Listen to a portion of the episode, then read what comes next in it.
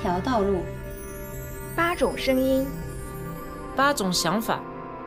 欢迎收听八声云播客栏目。大家好，我是来自布鲁塞尔的拉娜。大家好，我是莎莎，来自巴黎。我是来自上海的明月。因为这段时间我用豆瓣比较频繁，然后我会发现一些小组啊，我觉得这个还蛮有意思的。比如说什么保护内向者联盟，还有内向高敏感人群这种。所以我们今天想来聊一聊性格的一些话题。你们可以先告诉大家一下你们是什么性格吗？我呢，我呃，我我在北美长大，然后我在北美，大家会觉得我是一个比较内向的小孩。但是我回国的时候，呃，大家会把我看成一个很开朗、很大方的呃外向小孩，因为我说话会比较冲动，然后嗯比较直接。明月呢？嗯，我是那种蛮典型的内向的人，就从小到大，基本上我身边认识我的人对我的评价都是觉得我比较内向。但是，嗯，我我是觉得，就像莎莎刚才提到的那样，就是可能在不同的环境，还有面对不同的人群的时候，其实我觉得我们的性格是会随之有一些调整和变化的。就是它其实是一个相对的，并不是说是一个绝对的内向或者外外向。对，很多时候都是会随着我们的环境啊，我们接触的工作或者我们接触的人，其实是会有一些变化的。嗯嗯嗯，对我也我对这个有一个明显的感觉，就比如说小的时候，呃，要上舞台表演啊，我就觉得自己很外向，就很放得开。但是，一旦要比如说在大众面前要讲话啦，然后我就会变得很。就是很不好意思，胆子比较小的这种，啊，我也有这种状况。对我是这样的，就如果我在做一件事情，就是这是我的工作，我必须要完成它，哪怕就是这是一个演讲，我需要对着一千个人去演讲，但对我来说，这个不是一个社交的行为啊，是一个别人交给我的任务。就像小时候，就是有时候我们会有那种就是学校的集会嘛，我是经常周一是要上台演讲的那个人。然后那个时候，其实我不会特别害怕，会稍微有点紧张，但不会很抗拒这个事情，因为对我来说，我这个事儿必须要得做完它，完成它。对，所以那个时候反而不会考虑到，哎，我是个内向还是外向的人，这个事情适不适合我做，倒不会。但如果是一个社交场合，就比如去参加一个活动啊，昨天不是正好是万圣节嘛，就类似于这种万圣节或者是圣诞的这种 party，那我那我就没有办法了，我我就没有完全没有办法在人那么多的情况下。就是对着很多人去讲话，我就很害怕自己变成话题的中心，或者是自己讲你讲一句话之后，别人都看着我。对，在在这种活动会有经常会有 small talk，我不知道 small talk 用中文怎么说，就是随便聊。这个内向人一般都不喜欢，就是没有话题的去聊闲聊闲聊闲聊，完完全不行，完全不行。就我觉得内向的人做事情得有一个目的。就这件事情，我我很明确知道我怎么做，就是这个事儿，就是是可以做得好的，那我就会去做。但如果只是像闲聊啊，然后寒暄一下，对我来说，我也不知道我这样子要达成一个什么样的目的，然后我要用什么样的方式去维持好那个气氛，这个对我来说太就很难，甚至有点困惑。而且我觉得很多时候就会觉得没必要这样子做，就不会做。嗯嗯嗯，就写个 email 就够了，为什么还要？对对对，就觉得把重要的事情说掉就好啦，然后其他的闲聊就不必要了。我是因为我自己的经历，我就感觉还是有些不一样。我以前会觉得自己是一个特别内向的人，但是现在来说的话，我觉得我的性格已不属于内向的人了。可能也是因为我在国内上学，然后来法国留学。有一个环境上的一个很大的一个转变，然后就在这种环境因素的下面，然后逼迫自己去做一些改变，然后所以现在就是这种感觉会让我知道自己该怎么去做啊，或者是怎么样试着去跟别人打交道啊、聊天什么的，我会主动的去想一些聊天的话题，然后尽量跟大家就是打成一片。这种，这种的话也是因为比较会在乎别人对你的看法。但是如果你是一个比较自我的人的话，你可能根本就无所谓，你就不在乎说要去跟别人打成一片，或者是要尽量表现的比较合群这种状态。所以还是说有一个外在的一个环境会逼迫你去就还是有这种影子，就是说因为外在环境，然后来影响你的这个自身这样子。那那那你的朋友圈，你觉得你到了国外以后会变得更大吗？还是还是只有几个亲密的朋友？我觉得这个可能跟就是国内跟国外还是有一个共同点，就是你的一生的话，你的亲密的朋友就那么几个，你不可能跟所有的人都保持一个亲密的关系。嗯，因为自己的生活经历的话，我现在就是确实认识的人特别多，但是特别亲密的朋友的话也就那几个。可能我最亲密的朋友可能还是我妹妹，因为我天天都会跟她聊天，天天都会跟她说话，然后扯就是自己的日常啊这种。她是什么样的个性呢？我觉得她，她的性格跟我差不多，但是还是有一些小的区别。她可能会稍微比我外向一点。如果说要比较的话，嗯，我觉得主要还是因为她比较自信，然后她成绩也比较好，所以感觉他会比我外向一点，就比较霸道一些，就是自我一些。我觉得性格的原因成因的话，可能分先天和后天的因素。家庭这个，你的父母或者是性格是什么样子，这个还是有很多的影响。但是呢，这个后天的环境，这个可能要占百分之。六七十的这个因素，这样就来影响你这个人的性格。对，我觉得相对来说，可能像东亚就会比起呃欧美的人群来说，就会更内敛一点，就整体上会更偏内向一些些。我是这样子感觉，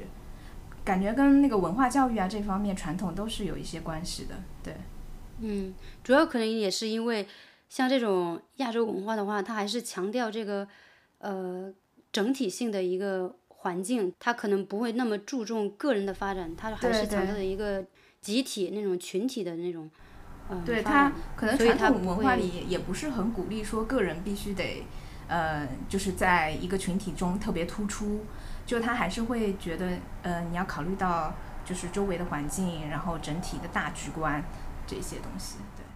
我觉得最明显的是我到了加拿大以后开始上小学。然后老师就是会问个问题，然后我不知道答案，我就没有举手，他就会随便选一个人，就是，哎，你你举个手，我说我我我我不知道答案啊，所以我不举手。他说没关系啊，你只要随便想想到什么就就说就行了。其实这个最最重要的不是答案，而是参加，就是 participation。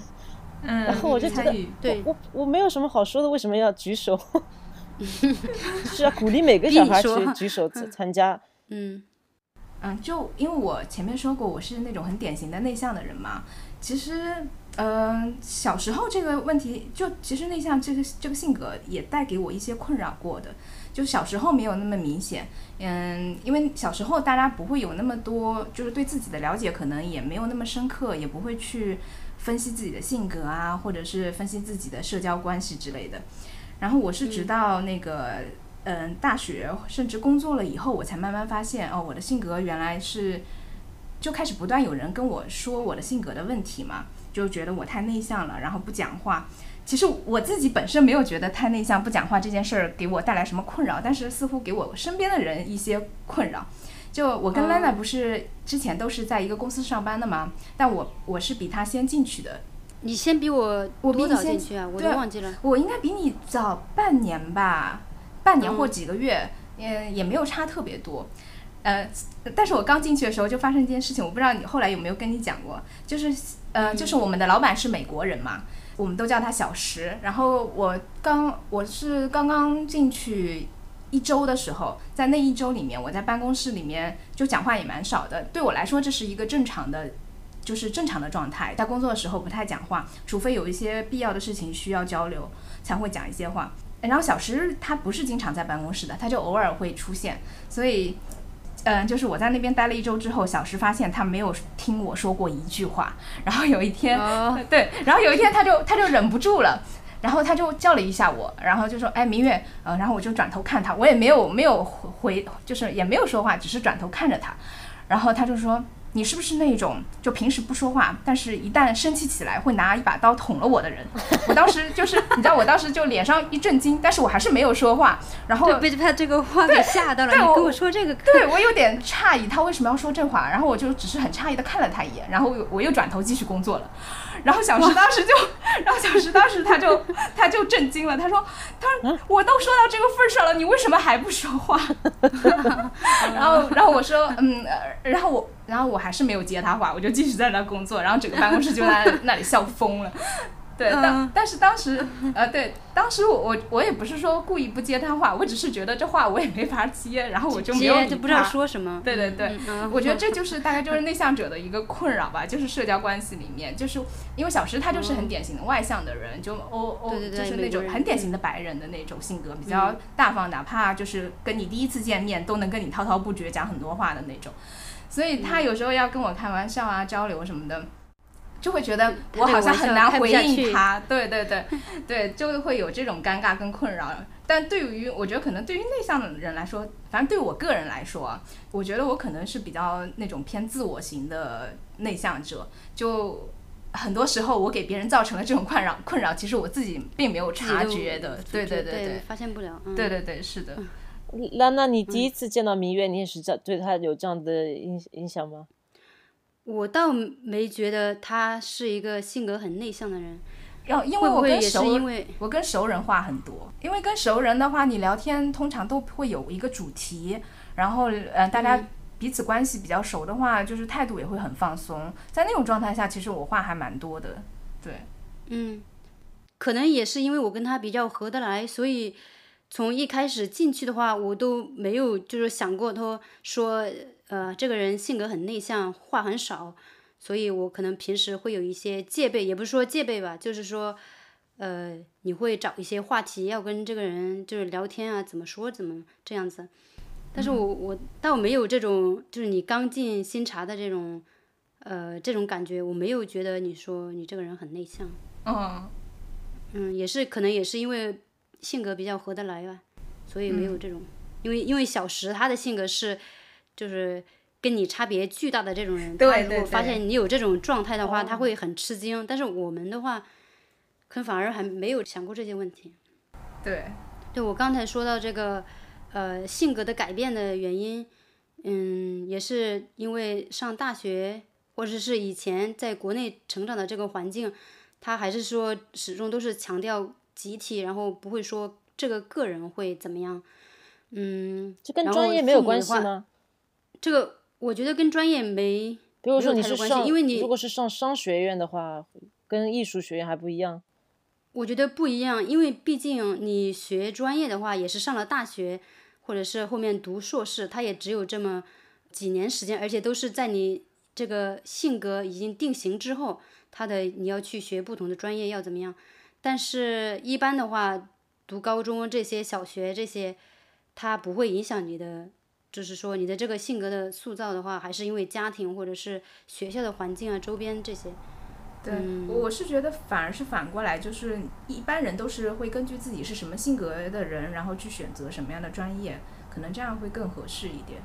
在在国内打分的话，就是只看考试的成成绩吗？有没有就是一部分是你参加 participation 呃？成绩目前没有，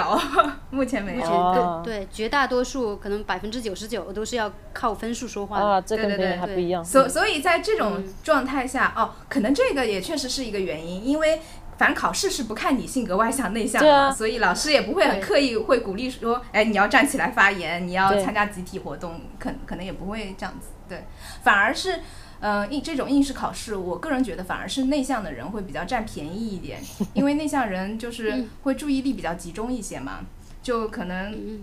就是像这种考试类型的东西，对他们来说还得更容易上手一些。对，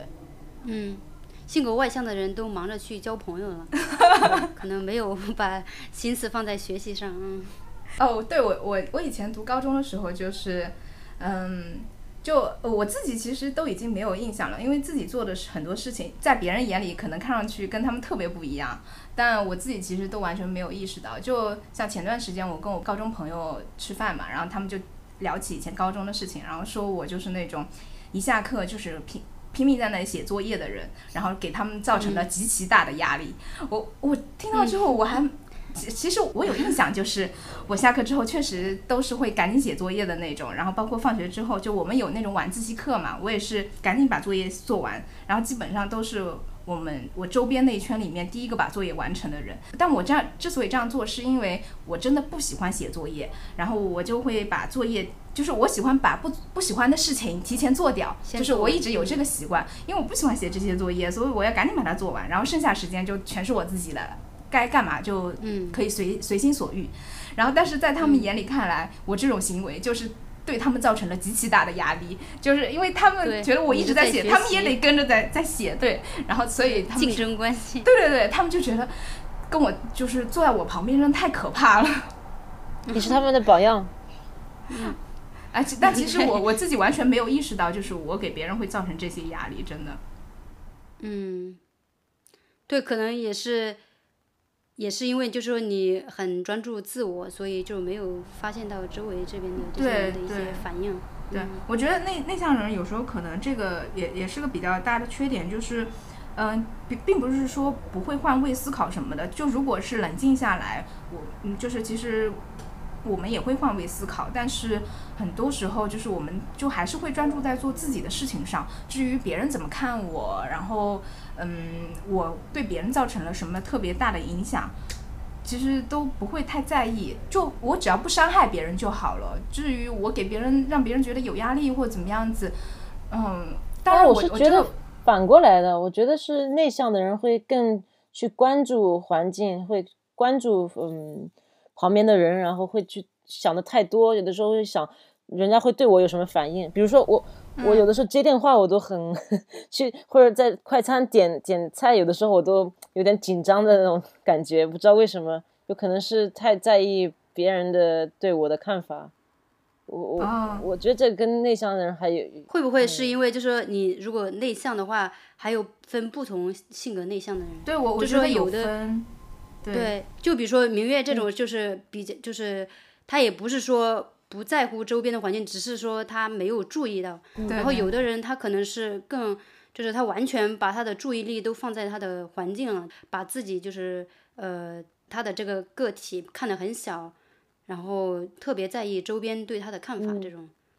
啊，我觉得对，我觉得有些就内向的人有一个特点嘛，就可能会比较谨慎一点，但这种谨慎，呃，就会导致一个。结果就是，就像刚莎莎说的，就是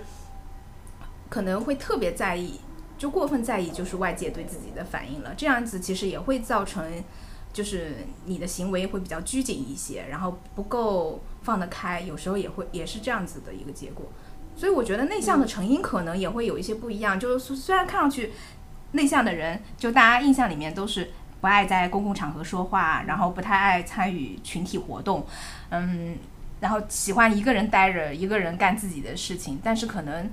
他的成因是不一样的。就像我之前也有看过一些就是网上的讨论嘛，其实很多人，我觉得他们跟我的状况可能不太一样。我是属于那种，嗯，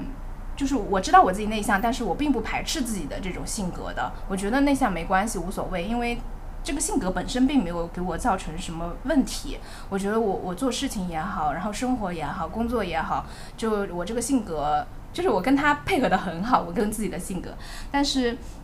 可能对于另外一些内向的人来说，就是内向性格这个本身让他们其实还蛮困扰的，就是他们会觉得，嗯，就比如没有办法在公共场合比较好的表达自己，然后没有办法融入到一个集体环境中，像很多内向的人可能在大公司里面工作的，那这种环境的话，对他来说就就每天的工作就可能就特别度日如年，对，所以我觉得，嗯。就这个也也是要分的，就是你究竟是哪一种类型的内向的人，就不能直直接给自己贴个标签啊，我是内向人，然后所以所有的内向的人都是一个样子，其实也不是这样子的。对对对对。就很多人会把对对每个人都还是会有一些些不一样，嗯，所以也不能很很笼统的，就是把自己就给分类了。我我总是去想这个能能源，每个人都有一种能源，然后。外向的人出去和朋友在一个大群里面，他会那时候在充电。然后我总是觉得我呢，我可以和很多朋友在一起，我可以在外面待一整天。但是呢，我充能源的时候是在家里一个人，一个人充电，然后才能准备第二天再去再去面对别的情况、别的人。嗯嗯嗯，就还有就是，我觉得也分人，就是说，呃，你跟人的这个交流或者是相处啊，还是要碰到对的人，然后你可以有说不完的话题。但是如果你碰到那种，就是你跟他没什么聊的话，你就是你有的时候你反而故意要去想一些，哎呀，我我就是我要跟他怎么说一些什么话题啊？我下一句话我要说什么？我觉得反而就会让你这个谈话也也不自然。我觉得还是要看人吧，就是这个性格，就说你说你这个内向或者是外向，不光是跟你认识很久的人啊、朋友什么的，跟你刚认识的人，如果你跟这个人很聊得来的话，你的话还是很多的，就不会说。跟所有的人你都没办法聊，或者是什么样子的，嗯，对吧？嗯，对。兰娜提到，嗯，就是比如你跟第一次遇到的人聊天什么的，我我发现我是这样的，就是如果我是一对一的，哪怕对方是我第一次见的人，我也能聊。就特别是如果是聊一些比较就工作上的问题啊，或专业性的问题，就还能聊蛮多的。但是，一旦在这个场合中出现了第三个人，我就没有办法聊下去了。就我会自动的进入一种，就是就是这场谈话可以没有我的状态。就我觉得，呃，因因为有三个人在场的话，那另外两个人他们其实也可以聊，那我就不是那个负责。就是把这个气氛维持住的人，我就可以休息，我就可以不用讲话了。但是如果我一旦是那种一对一的状况下，我就觉得那我不讲话也会很尴尬，所以就会处于一种就是进入一种工作模式一样的那种状态，然后就会开始跟别人讲话。其实我我倒不是那种就是嗯会困扰想话题的人，就话题我我会愿意想，也也愿意跟别人讲。但是嗯对我来说这个过程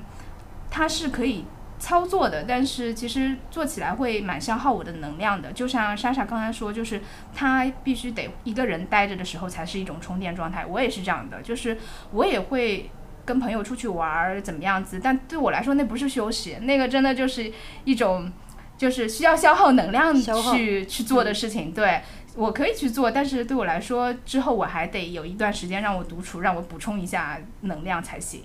对，到了一段一一段程度，你就可以就像手机一样的，看差不多没电了，就可以封闭，把自己，呃，不怎么说话，然后就对对对对对对，嗯，而且我会提提醒旁边的人，就是啊，我现在有点累了，就有可能我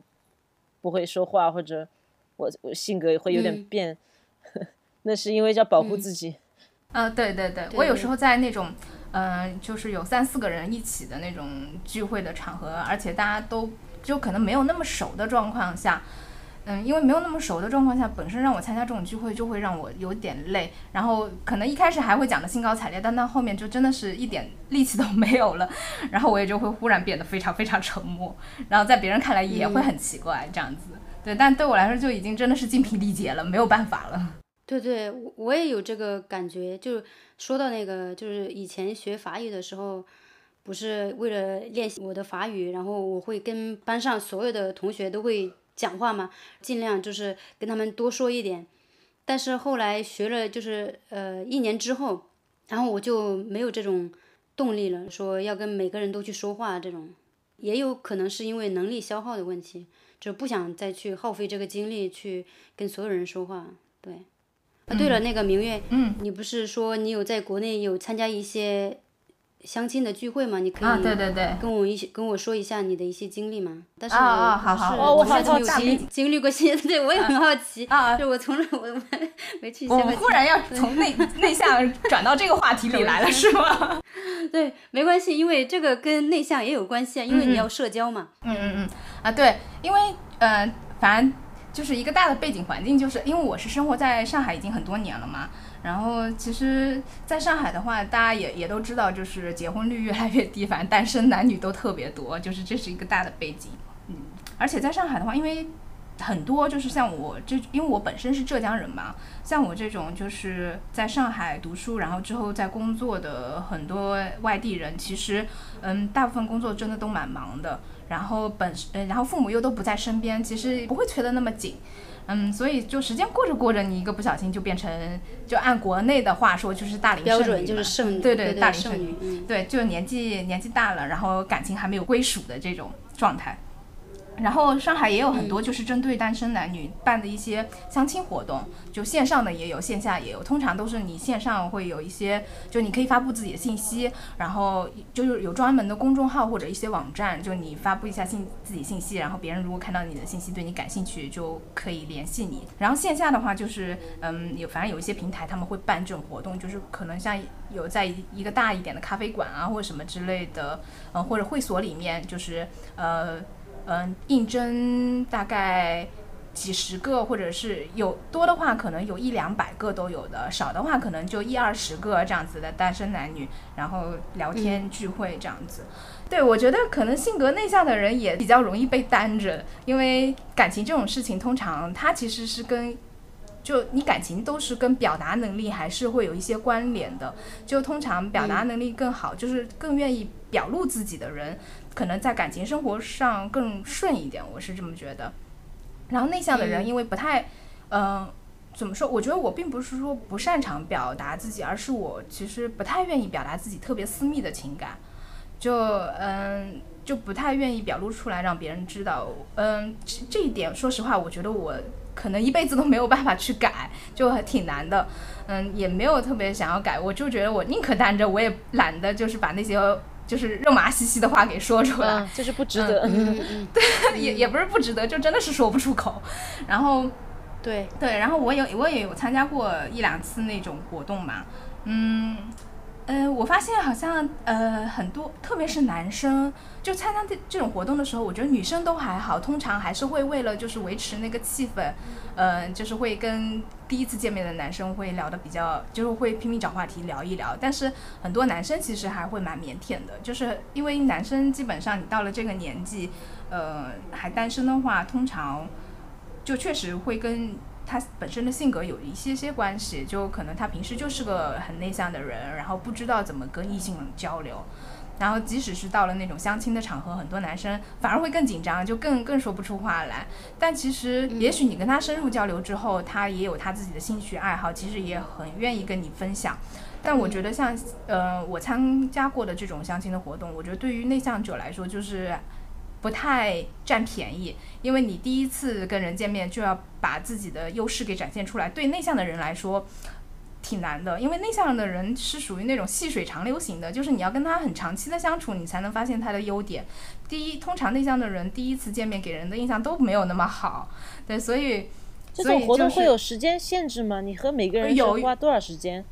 有有有，因为像那种就是如果人特别多，就比方说男生有五六十个人，女生有五六十个人，然后啊这么多。对，通常是这样子的，呃，女生可能呃有四到五个女生坐在一桌，然后男生呢是像流水席一样，就是一桌一桌走过去的，就是按号码一桌一桌一桌走过去。感觉更紧张。对对对，然后 就是更紧张，你要让他同时对，就是面对五六个女生。对对，也而且就相当于每一个男生跟就是全场五六十个男生女生，他们都得交流上，都得见，就是至少得相互看一眼这样子。然后男生就是相当于每一桌。就四五个男生一组，然后每一桌坐八分钟到十十几分钟吧，然后再到下一场，然后聊聊完了之后。他们的基本资料吗？就是有没有他每个人没有，完全没有，完全没有，因为因为你不知道来参加的都是什么人，都是临时决定来参加的。哦哦。然后就是他会，嗯，当然一开始都会简单介绍一下自己的职业啊，哪里人啊，年龄啊这些的。然后介绍完之后，嗯。就是如果你更愿意，你想了解对方的话，那你就问问题，然后就是找一些话题互相聊一下，然后通常聊个十来分钟就最多了，然后男生们就站起来，然后走到下一桌，就是这样。十分钟其实很短，但是有的时候对很短还是挺长的。对，嗯，就因为同嗯，就一次性你要面对的是五六个男生嘛，其实十分钟你也基本上说不上什么话，就每个人可能自我介绍一下就好几分钟过去了。对对对。对，嗯，那这种的话，它其实也没什么效率，就是，对，它其实就是，就真的完全是凭第一感觉，但是第一感觉这东西真的就不准啊。对对对，确实也是，嗯，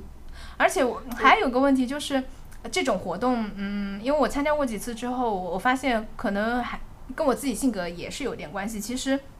刚开始的时候。呃，就你在参加那个活动的时候，其实还是嗯抱着一些期待的，就是觉得哎，也许能遇到不错的人，聊得来的人，然后也是一种比较认真的态度。但是呃，一旦活动结束了，你其实当过程当中也会加他们，就是你如果稍微聊得来的人，觉得条件合适的，也会加一下微信联系方式这些。但是，一旦回去之后，就很难维持那个关系，因为。就是，除非你对他特别印象特别好，你觉得哇，对对对，但这个会跟他有机会，但这这机会也少，但这个很难，这个就相当于说你得跟跟一个人一见钟情，但是一见钟情这个概率特别特别低，对啊，所以所以这个，嗯，我觉得本身来说这个。虽然你觉得好像你可以在一两个小时之内能见五六十个男生，感觉哎怎么着都会有一两个人不错吧？事实上肯他们当中肯定是有一些人是非常优秀的，但是你这种方式其实很难深入了解。但是你呃只有之后就是说你加了他们的联系方式，然后再慢慢的跟他们去了解沟通。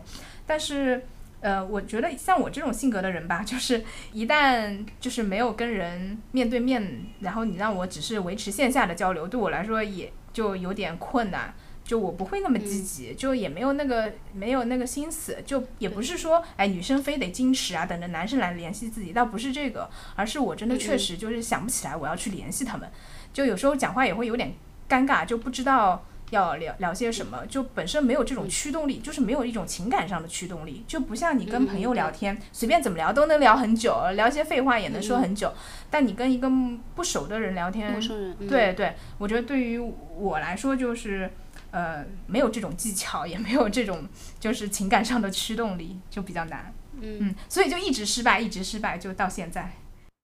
那明月，你刚才说的是那种集体的相亲活动。你有这种一对一的相亲经历吗？呃，有啊，就还蛮多的。其实，但最近几年就没有了，因为自己已经放弃自己了，就觉得就自己在这这件事情上是没有办法有什么建树了，就算了吧。嗯，之前就是前面几年吧，还蛮多的，有些其实也忘了。嗯，但我觉得就是我在这种相亲，就是一对一，哪怕是一对一的这种相亲的话，给我的一种感觉是。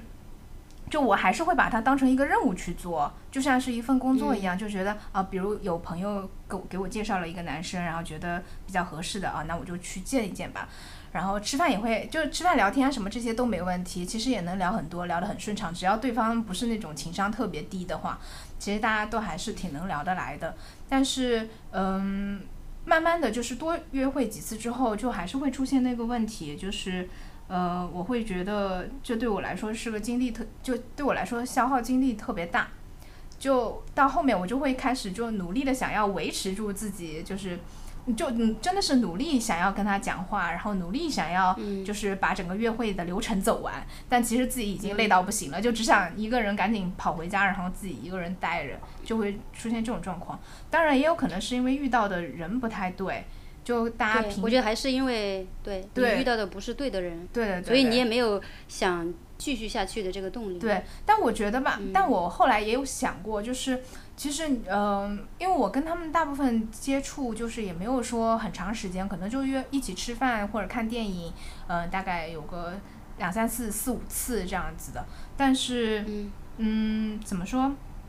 就是，嗯，就其实你说我特别了解他们呢，也没有那么了解。就只是根据自己，就是就自己的情，因为对我来说，就是约会到后面的时候就越来越累了，然后你当然会越来越抗拒这件事情，就会不想去再去跟他们就是接触了，然后就你心底里面就已经，呃，就是认为就是啊，我跟他是不合适的，我不喜欢他，但可能这个我本身的这种，嗯。疲惫感并不是因为对方带给我的，而是我自己本身的性格就是比较偏内向一点。本身跟那没有那么熟的人，我就没有办法太活跃的调动自己。我调动自己的话，必须得耗费特别多的能量，而这种耗费能量本身又让我觉得很抗拒、很抵触，所以就总是进展不下去，总是进展不下去。我觉得这个我自身的原因也挺大的。对，所以后来我就认命了，我就觉得，哎，反正我也不想改变自己，然后自己一个人待着嘛，也挺好的。加上我父母也不催，然后他他们是觉得没有关系啦，就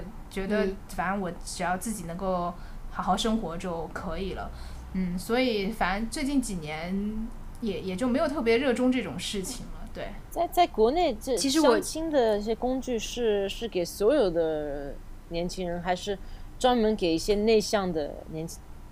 啊，那那是应该是所有的所有的他不分的哦。嗯，对对，不不分不分，但但通常就是没有没有男对没有伴侣的，哦没有男女朋友的，你只要愿意对对对想找另一半的，你都可以。对，嗯但我觉得相对来说，就呃，像国内有很多那种，因为国外应该也有，就是那种约会 A P P 嘛，就对对有对对，然后这个跟约 约炮 约炮 A P P 是虽然是一个性质的，但是目的性不一样。对，反正国内最近就应该哦，嗯、比较通俗的讲法是交友 A P P，对，也有蛮多这种嗯 A P P 嗯的，对，你可以就是在线上就是展示一下自己的一些生活啊、日常，就跟你发朋友圈差不多嘛，然后、嗯呃，就会有一些就是觉得跟你比较就是。比较意气相投的人，可能就会跟呃就会跟你就是聊上啊，或怎么样子。对，但是我觉得这种东西效率也蛮低的。你能遇上吗？呃，也是，我觉得也也是几率特别低的事情，就也也算是运气吧。但是大概率的，就我觉得还是挺浪费时间的。反正对于我来说，我不懂嗯为什么现在都是交友的 A P P，以前就是我们我们二零零零年的时候，刚刚网刚刚嗯呃开始上网的时候，那些都是呃关于人不同的爱好的 forum，就是你喜欢花，你喜欢猫，对就是然后嗯。每个话题都有自己的兴趣组，嗯，自己的一个一个 forum，所以现在好像不一样了。其实我觉得这种交友，它其实它的目的变了，就是变得也不能说是功利性，就是说你如果是去认识一些人，只是为了交朋友，或者是就是你相亲嘛，你是为了结婚为目的的，嗯，对，就本身你把这个目的就放的特别大，然后你想你你是要跟一个人一起生活的，所以这个本身就是他会一开始就会产生一些抗拒，就是说你你觉得这个人不合适的话，那就其实这样的效率反而更低。你如果只是简单的就只是说我交一些朋友啊，嗯，然后你这样子去认识一些人呀、怎么样的，你把那个目的性没那么强的话，可能反而他的那个效果会不一样。对得，会不会嗯？对，因为我像莎莎刚刚说的那种，就是以兴趣为分类的这种交友的话，其实就像我们最开始说的那个豆瓣的兴趣小组，它其实本身就是这种模式的嘛。其实那个就真的只是交朋友，然后你可能就是拓展自己的交际圈。当你交际圈拓展的够大的时候，也许你就有几率遇上一个就是谈得来，然后呃能够更深入交往的对象。对，但是现在我觉得。嗯，可能因为就是大家就是这种线上的呃工具越来越多，大家其实目的会越来越明确，也可能是因为 现在就是嗯，就国内的那种生活节奏，特别是像一线城市都比较快嘛，对，比较急功近利一些，大家都真的是巴不得，哎，我跟你见过约会两三次之后，我就能确定你你到底是不是适合一个结婚的人，就真的是巴不得这样子，就急的不行。那可以上《非诚勿扰》嗯，我们在国外也喜像像欢看啊。国内这种，对啊，像国内这种节目就会很火啊。嗯对，但《非诚勿扰》最近几年也也没有那么火了，就以前特别特别火嘛。就其实这种就是就是一种目的性、功利性非常功利性目的的呃这种节目和活动嘛。对，是另外一种战略。对对对，就是就讲效率，就是大家直奔主题，就其他的就可以忽，就是就就把所有你能摆出来的条件都摆出来，然后都一切都是以结婚为目的这样子对，去操作有专门有人来帮你，就是包装你的个性、你的外表、你的爱好，那对对对其实也对对也挺好的，因为这样子就不用自己去，哎，还是得自己去努力，但是但是有专业的人来帮你迈出自己。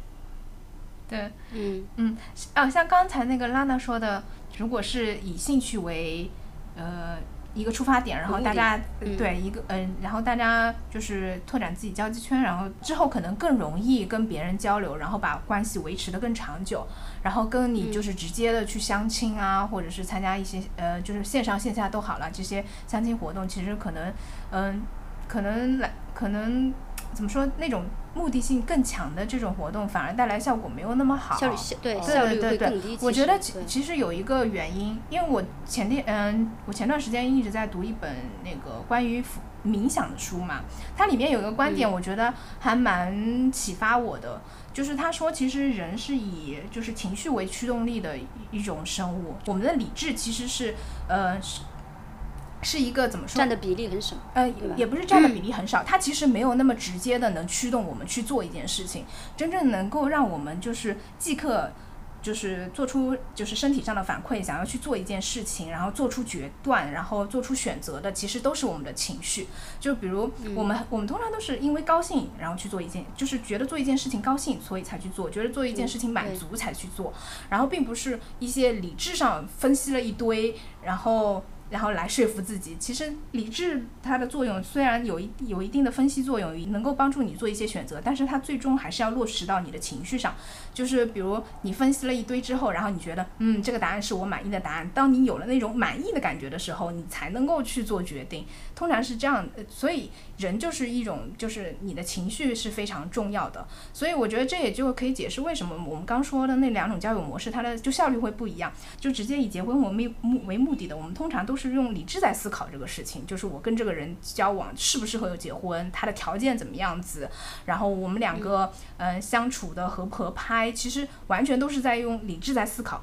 然后你一直在用理智在思考的时候，你其实根本做不了任何决定，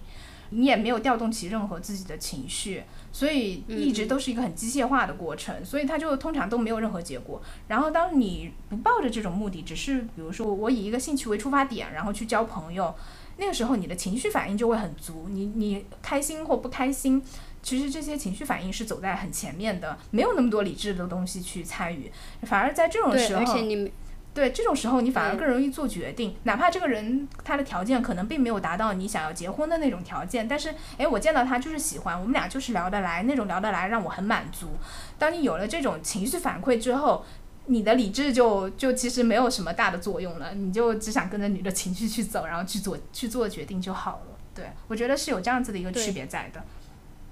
对，所以豆瓣应该最后去做这个相亲的这个方面。我觉得可它里面应该有吧，应该有一些就是就是在就网上聊的比较好，然后。特别意气相投的，然后兴趣点都在一起一块儿的，然后最后聊上，最后然后成为男女朋友，肯定有很多。像有一些经常一起打游戏的啊，嗯，或者是对，或者是经常参加一些那种二次元的活动的，啊这些就很就有共同的一个兴趣爱好，然后特别能交流上的，就就很容易在一起。对，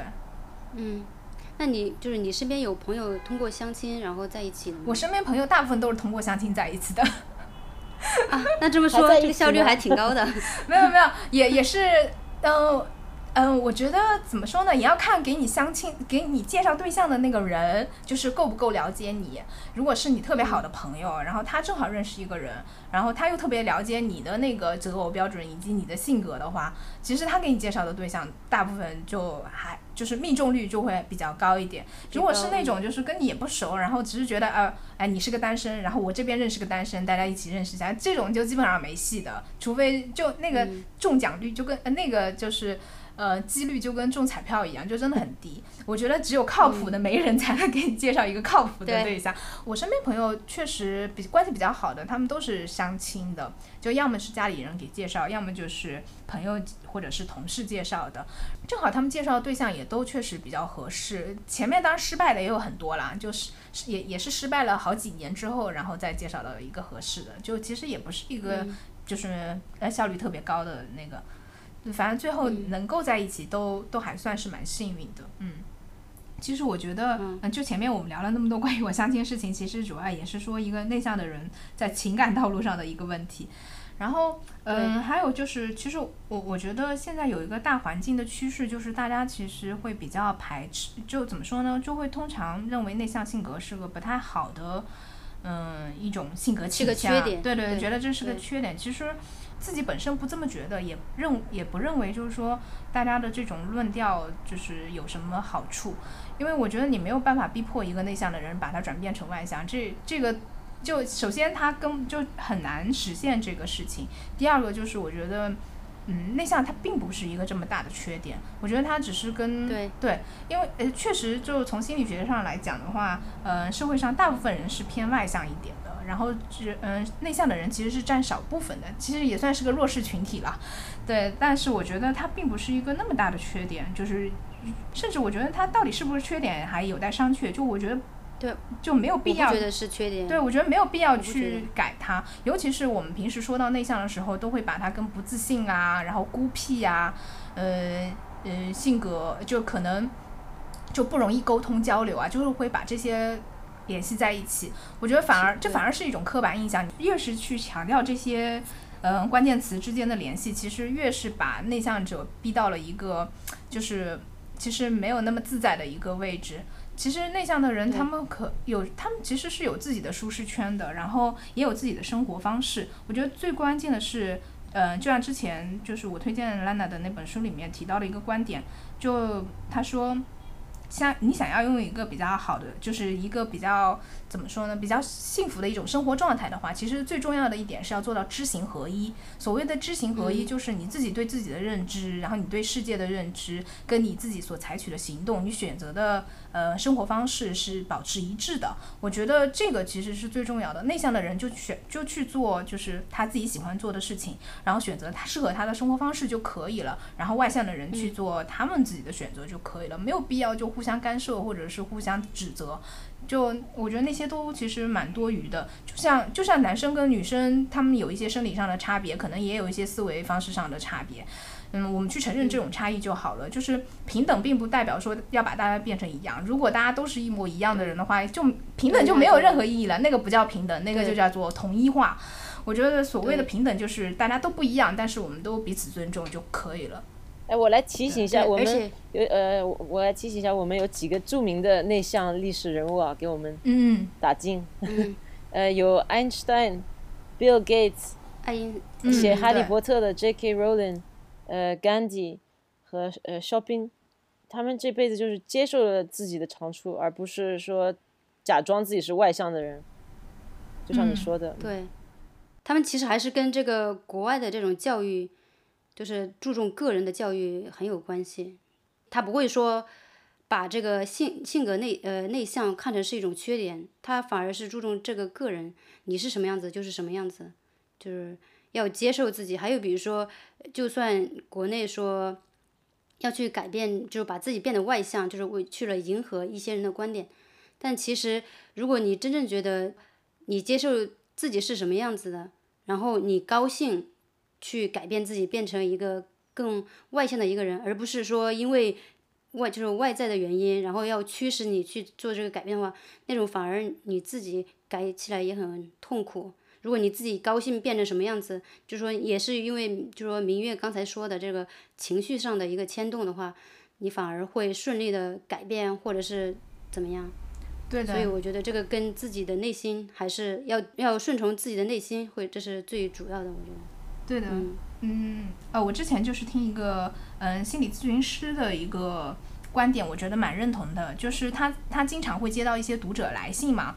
嗯。然后很多人就会第一句就自我介绍，第一句就就会说，哎，我是个性格内向的人，所以我不太自信，所以我怎样怎样，就会后面一一堆的所以，然后全部的原因都归结为他是个内向的人。对，然后那个咨询师他就说，其实你没有必要给自己贴这样的标签，就是你可以说自己内向，但内向不代表你后面就是有不自信或者是交流有困难那一堆的，可能你确实也有一些交流上的问题，确实也有一些自信心上的问题，但这个跟你的内向其实本身并不冲突，就是你。内向的人依然可以是一个自信的人，依然可以跟别人好好交流。当你不想要社交的时候，你可以不要社交，你不用抱有愧疚感，或者是觉得就是对不起大家，大家会用异样的眼光看我，并没有必要这样子，就不要主动的给自己贴那些标签。然后关于自信这件事，我是觉得不管内向的人和外向的人，首先都要对自己有一个肯定，就是对接受自己，对对对，接受自己，然后要有自尊感和那个尊严感，对这个我觉得是很重要的。对对，我觉得像现在就是很多父母或者包括包括家长，就如果看到一个小孩特别内向，然后就会通常都会直接说，哎，你太内向了，不要这么不自信或怎么样。可能那小孩他没有不自信，他只是有一些内向，不愿意那么嗯那么对，不愿意那么爱说话而已。嗯，但是。当你就是一直就是大人一直把那个内向和不自信关联在一起的时候，他可能真的慢慢慢慢就变得不自信了。他就以为自己是不自信的人，然后就不停的给自己贴那种标签，然后反而我觉得会很影响他的一个健康的性格的形成。对，那那你会有这种反应吗？就是说教育小孩。嗯，没有啊，我我不会，我觉得。呃，他们是什么样子，我就接受是什么样子。然后我只是会在，就是说，在这个社会内，每个人要遵守一些规则，你要跟大家一样遵守一些规则。但是你自己是什么样子的，我是会鼓励他，就是他想成为什么样子就成为什么样子，我不会说打击他，哎呀，你为什么不像其他小孩那样子？我一我不会，现在我不我嗯，不会。就就是有的时候会不会有一些呃集体活动，然后看到一个小孩儿他不去他不去抢抢球，嗯会觉得啊、你为什么站在那儿不嗯、不不和别的小孩对一样去去抢啊？你也可以去玩儿啊，那样子。嗯，我我我我完全不会，因为我两个女儿她们的性格不太一样，大的是那种她是一定要有小朋友在旁边跟她一起玩儿，她就需要别人在，呃，就是要有朋友这种。但是小的那个完全就是反的，她是可以自己随便玩儿，她无所谓，就是她比较更加独立一些。但是我不会觉得这两个特点是一个是好的，或者是一个是坏的，我觉得都都是一样的，都是，就是他需要朋友的话，我会帮助他，比如说他要去找朋友，这是好的，这种的话他有这个需求，他就反而要我就要去帮助他满足他这样的要求。但是小的那个的话，他想怎么样，我我也是就是不会说逼迫他去变成另外一个样子，嗯，就是看他们自己的本身的一个状态。然后我再去帮助他们，就是克服一些困难，这样只要不会被嗯欺负，就是不管什么个性，就不要被欺负就行。但是因为我觉得一般在国外的话，这种欺负的这种事情，跟这种特别小的小孩儿还不会发生。但是你如果说那种霸凌的话，在高中或者是初中会有，但是现在来说的话，他们没有这种状况，因为小孩儿还是太很小嘛。他们其他父母他也不会说教育自己的小孩儿说要去欺负其他小孩儿，也没有这种。所以如果就算我是碰到这种事情的话，我肯定会站出来，我会先说其他小孩，你不能这样子对待其他小朋友。就是我会站出来，会去呃怎么说呢？保护你的孩子。对对，就我会去保护他，就是说我不会去告诉我的女儿说别人这样对你的话，你也要这样对他。我会说，嗯，首先就是你要让对方停止这种行为，然后就是说正当防卫嘛。但是你不会说以以其人之道还治其人之身这种，也不会。嗯，呃，以后如果他们会在学校碰到霸凌问题的话，我这个还真没有想过，以后再再看。但我觉得应该还好吧，像，呃，欧洲的一些教育，就欧洲的一些学校，应该在管理这类事情的管理上面，应该还是会蛮注意的。这个真的还其实还是一个问题，哦就是在学校这种霸凌还是有的，就有这连老师都被欺负，对在欧洲，对对学生学生欺负老师吗？因为不尊重啊，不像在国内有这个很强的尊重老师的这个想法，在在这里不是对对，我觉得国内老师还是对，嗯，还不不太会发生这种学生会羞辱老师的事情的。会会，而且这里嗯我有个这边嗯我有个朋友他是历史老师，然后他有一次啊，呃看了一个小孩儿，他在拿那个铅笔一直在转嘛，就是小时候小嗯孩儿喜欢这样转，然后他就把他铅笔说你你下课以后再来拿走，这个我先暂时把它放在我的抽屉里面，然后这个小孩儿回去就跟他爸妈讲，然后他爸妈还打电话给老师说你为什么抢我的小孩儿的呃这这个铅笔，就就这么小的事儿，他还会打电话。就现在家哦长特别保护自己的小孩儿，然后就觉得老师不应该去做这个教育方面的工作，而只是教你的这个课，不要去管我的小孩哎，那国国内还是相反的，就是国内的话，呃，对很多家长还是希望就是学校老师多管教管教一下自己的孩子，对啊，对教育对 就不要光光只教知识，还是要管教一下的。这对这个跟性格内向也扯得有点远了。啊、对，没事儿，这段你可以剪掉，你可以选择性的剪呃，掉。没关系，没关系，其实也说一说也无所谓。嗯，嗯，那我们先这一期聊到这儿，然后我们下一期再接着聊。嗯，好的，好，好，那拜拜，拜拜。